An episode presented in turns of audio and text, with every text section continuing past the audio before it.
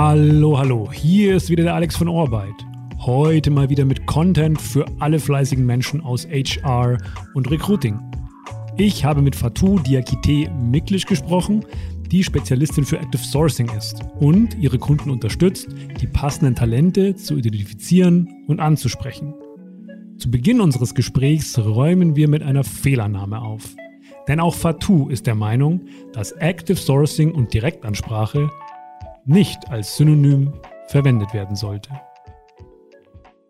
Also ich habe so den Eindruck, dass das Wort Direktansprache so als Synonym für Active Sourcing genutzt wird, ähm, weil jeder, ja, das, äh, ich sag mal, Active Sourcing ist jetzt in aller Munde und wird aber so ein bisschen dem, diesem Begriffswirrwarr sozusagen nicht gerecht, ja. Also wenn ich, wenn ich von Active Sourcing spreche, dann bin ich ähm, gut vorbereitet und dann habe ich auch mir ein gewisses System installiert, um auf eine spezifische Stelle sozusagen gewisse Kandidaten dann zu finden. Und die Direktansprache ist ja quasi ein Teil von Active Sourcing in dem Sinne. Ja, also wenn ich jetzt auf Xing oder LinkedIn gehe, dann ähm, gehört es natürlich auch dazu, Kandidaten über die Business-Netzwerke zu finden. Ja, aber was viele machen ist, sie geben halt dann so ihre Begriffe ein und gehen davon aus, dass die Ergebnisse, die da angezeigt werden, auch wirklich, ja, wirklich die Ergebnisse sind, äh, die sozusagen zu den, zu den ähm, Keywords, die du eingibst, passen. Und das ist ja oftmals nicht der Fall. Und dann werden einfach wahllos Kandidaten angesprochen. Ähm, genau, das ist äh, nicht Active Sourcing.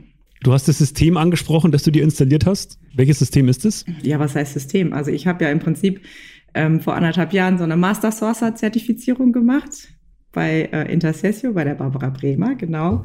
Und da habe ich quasi gelernt, wie ich systematisch vorgehen kann, so dass ich ähm, mir quasi ein individuelles System geschaffen habe, das nicht nur für Positionen meinetwegen im IT-Umfeld gemacht ist, sondern dass ich, äh, mein Fokus war ja auch immer, dass ich mich nicht mehr nur auf IT sozusagen fokussiere, weil ich ja aus diesem Bereich komme, ich aber festgestellt habe, dass es ja Spaß macht, auch mit Kunden zu arbeiten. Wenn man ähm, sozusagen ähnlich tickt oder wenn man merkt, man kann gut zusammenarbeiten, dann haben die ja vielleicht nicht nur eine Stelle im IT, sondern dann haben sie noch eine andere Position. Und wenn ich ja die, ähm, die Ansprechpartner kenne und weiß sozusagen, wie die, wie die Menschen da ticken, wie sie arbeiten, dann kann ich auch eine andere Stelle besetzen in dem Sinne. Und das war auch so mein Grund, warum ich mich dann selbstständig gemacht habe. Ähm, genau. Und das ist sozusagen mein System in dem Sinne. Ich habe da keinen Namen für, ich habe da nichts gekauft in dem Sinne.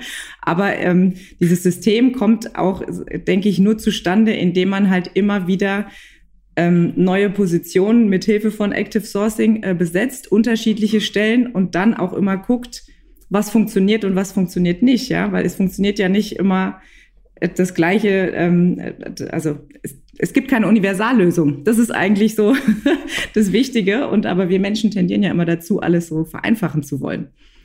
Aber was diese Komplexität. Zum, ja, was funktioniert ja. denn zum Beispiel gut? Ja, also zum Beispiel, ähm, im Moment habe ich tatsächlich gerade ähm, zwei Aufträge, da suche ich ITler. Ähm, und ähm, es gibt ja viele, die, äh, die sagen, naja, Xing ist sozusagen total tot, was IT angeht. Dem ist aber nicht so. Also und da ist es eben, es kommt auch wieder drauf an. IT ist ja ein total weites, äh, total breites Feld. Und natürlich gibt es viele Menschen, die äh, viele Kandidaten, die da auf LinkedIn sind. Es gibt aber auch andere Kandidaten, die auf Xing umspringen. So und wenn ich jetzt, sage ich mal, gut vorbereitet bin ähm, oder ähm, mir da ein paar Gedanken vorher gemacht habe, bevor ich jetzt wahllos, sage ich mal, irgendwelche Kandidaten anspreche, nur weil da irgendein Keyword steht.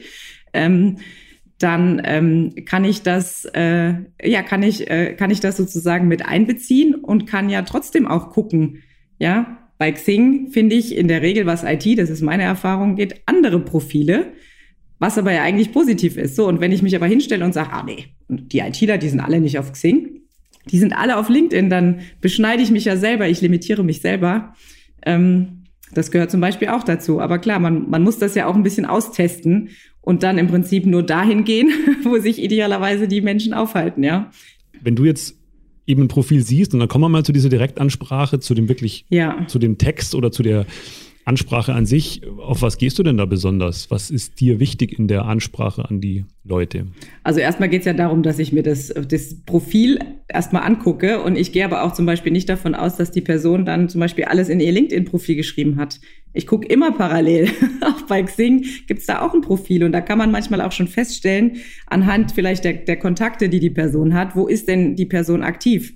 Ja, das heißt, ähm, dass man ähm, da auch guckt, die Person da anzuschreiben, wo sie sich hauptsächlich aufhält. Ich meine, es gibt keine Garantie dafür, aber wenn ich sehe, dass jemand bei LinkedIn vielleicht ähm, irgendwelche Beiträge macht oder auch viel kommentiert oder in irgendwelchen Gruppen aktiv ist, dann ist die Wahrscheinlichkeit irgendwie höher, dass die Person sich da aufhält. Ja, aber vielleicht hat die Person bei Xing in dem Profil andere Informationen hinterlassen. Also es geht nicht nur darum, immer nur eine Quelle zu nehmen, sondern wirklich auch mal die, die Sachen zusammenzusetzen und zu gucken, ja, und dann, äh, ja, worauf gehe ich auf, äh, gehe ich ein? Also im Prinzip ja schon natürlich auf das, auf das Technische, aber ich versuche das schon auch immer ein bisschen locker zu sehen und dieses zwischen den Zeilen lesen.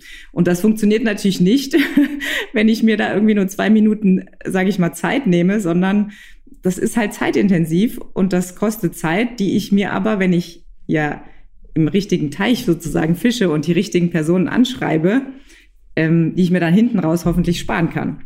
Ja, hast du denn so einen Special-Tipp? Das muss jetzt gar nicht die Direktansprache sein, sondern eben das Active Sourcing im Allgemeinen, weil für mich zum Beispiel gehört ja auch dazu im Active Sourcing, dass man sich sehr stark Wissen auch aneignet in den verschiedenen Bereichen, dass man eben mit den Leuten auf zumindest in eine gewisse Richtung auf eine Augenhöhe reden kann dann.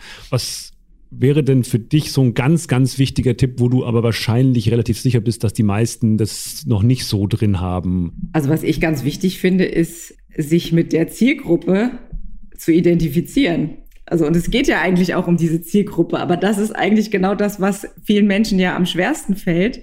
Ähm, aber ich glaube, das ist wirklich der Schlüssel, diese Identifikation, da reinzutauchen. Ja, wie, wie ticken die denn? Was wollen die denn? Wie treten die denn auf? Wie, wie, wie, wie wollen die denn auch ja, ähm, angesprochen werden, mit wie, wie, wie, wie wollen die auch, ähm, dass man mit denen redet und natürlich soll man sich nicht total verstellen. Aber ich merke zum Beispiel, dass ich, ähm, ich habe ja lange wirklich ähm, IT, also wirklich Softwareentwickler ähm, rekrutiert, dass mir das einfach wirklich Spaß macht und ich mit den Leuten auch so auf eine gewisse Augenhöhe sprechen kann. Und das spiegeln die mir auch wieder. Also das ist ja so ein Geben und Nehmen. Wenn man aber jetzt selber merkt, so, puh, okay, das ist jetzt irgendwie eine Stelle, boah, da weiß ich jetzt nicht. Also natürlich schon auch offen sein und Dinge auszuprobieren. Ich glaube, das ist auch ganz wichtig beim, bei einem Sourcer, dass man einfach die Dinge auch ausprobiert und Spaß daran hat. Und es gibt manchmal nicht diesen einen Weg. Das heißt, man muss oder man darf kreativ werden. Das finde ich ja eigentlich das Schöne.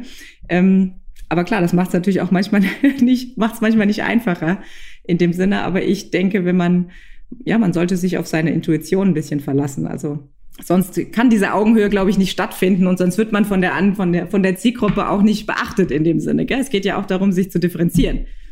Ja, was ist denn so ein äh, Einstieg, den du dann zum Beispiel wählst? Sag zum Beispiel mal, erster Satz, wie ist es so typischerweise, wenn du sagst, das hat, das funktioniert gut bei mir?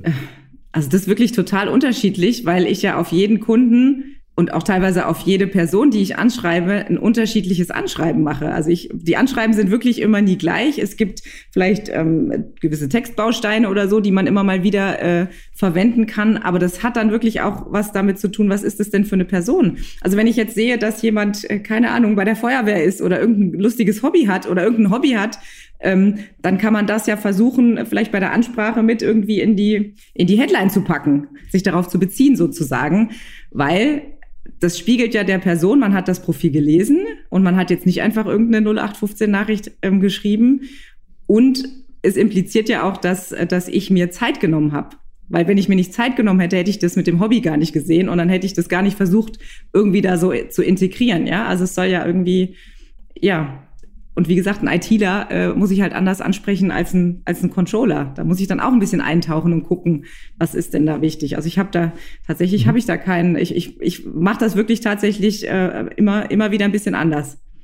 Was ich zum Beispiel immer als guten Tipp finde, für gerade für externe Leute aus dem Recruiting oder auch Personalberatung, um einen guten Blick zu bekommen, welche Leute denn bei dem Unternehmen eigentlich arbeiten, dass man sich ja. diese Profile genau anguckt, weil ja. durch die Werdegänge kriegt man sehr viel raus. Vielleicht teilweise sogar, wenn es ein größeres Unternehmen ist, das eigene, dass man sich die eigenen Profile anguckt, ja. welche Leute arbeiten denn eigentlich bei uns und wie sind deren Profile denn gestaltet und was haben die für einen Werdegang und das ist ja schon so, dass dann immer relativ ähnlich auch eingestellt wird tatsächlich. Ja, das, das definitiv. Man soll sich die Online-Profile angucken und mal schauen, wie, wie treten denn die Menschen da auch auf. Ja. Also man lernt dann auch viel, denke ich, aus den Profilen selber. Also Lernen ja. von Profilen oder auch in Lernen von Absagen ist dann auch eine ganz äh, wichtige Nummer, auch wenn es ja. eine positive Absage ist. Gibt es noch was, wo du sagst, das ist, was du Unternehmen auch ans Herz legst? Also wichtig ist rauszufinden, wie denn, also wie denn die Mitarbeiter ticken, welche Werte vielleicht auch wichtig sind. Und wenn ich mich, sage ich mal, committed habe auf gewisse Werte, dann bitte die auch leben und nicht nur, also dieses Walk the Talk. Das ist ganz schwierig und viele denken ja, sie machen das.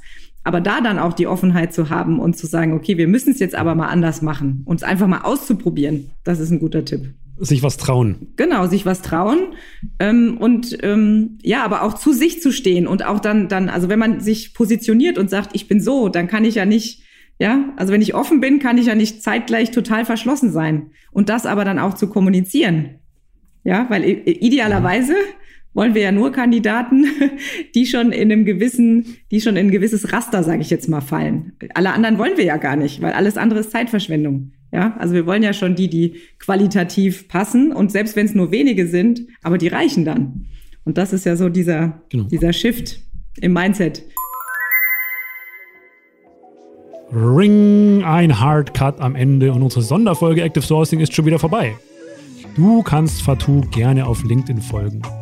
Wir verlinken das in den Show Notes oder geh direkt auf ihre Website hrspecs.de und wir vom Team Orbeit freuen uns, wenn du wieder dabei bist bei den nächsten Folgen, sei es Sonderfolgen oder Jobcast. Und ein kurzer Hinweis, es gibt auch einen Audio-Newsletter, orbeit.de slash newsletter. Das war's auch schon. Ich sage danke und tschüss.